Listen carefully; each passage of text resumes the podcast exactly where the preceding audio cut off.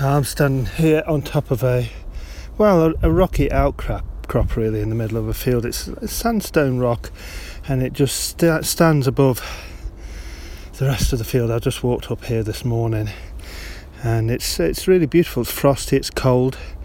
This this little mound actually looks like some kind of ancient burial mound. It's probably about 80 or 90 meters in circumference and I'm standing on top of it looking across rural Staffordshire, and it reminds me of a time when I used to look after some sheep on this field for a farmer who was using these fields for grazing.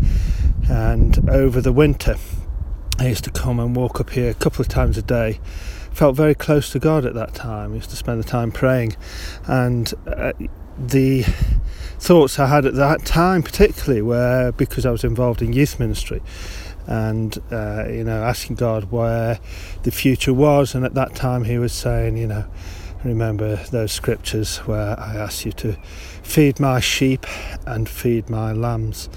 And it's quite an important job walking up to this outcrop, to this field, because eh, you know sheep need looking after, and occasionally you'd find a sheep that had rolled onto its back, couldn't get back up onto its feet.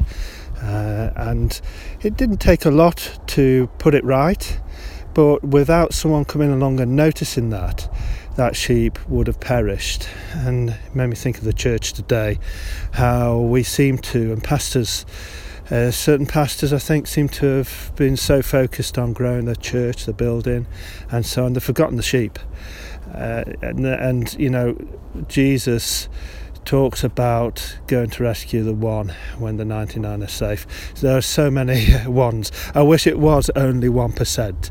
There's so many ones that I know that have struggled a bit with church, ended up going astray, and my word, the sense of rejection that they must be feeling when knowing that there is no shepherd coming to find them. Well, I pray, my prayer this morning is that one day the tide will turn and we'll get churches led by shepherds who actually care about their sheep. So There's my thought. Might not be the most positive thought here on the, uh, what is it, probably the 9th of December, 8th of December 2020. It's been a tough year for everybody, pastors included. But let's not forget that we're about loving each other. And, uh, you know, seeing someone struggling, let's not leave them.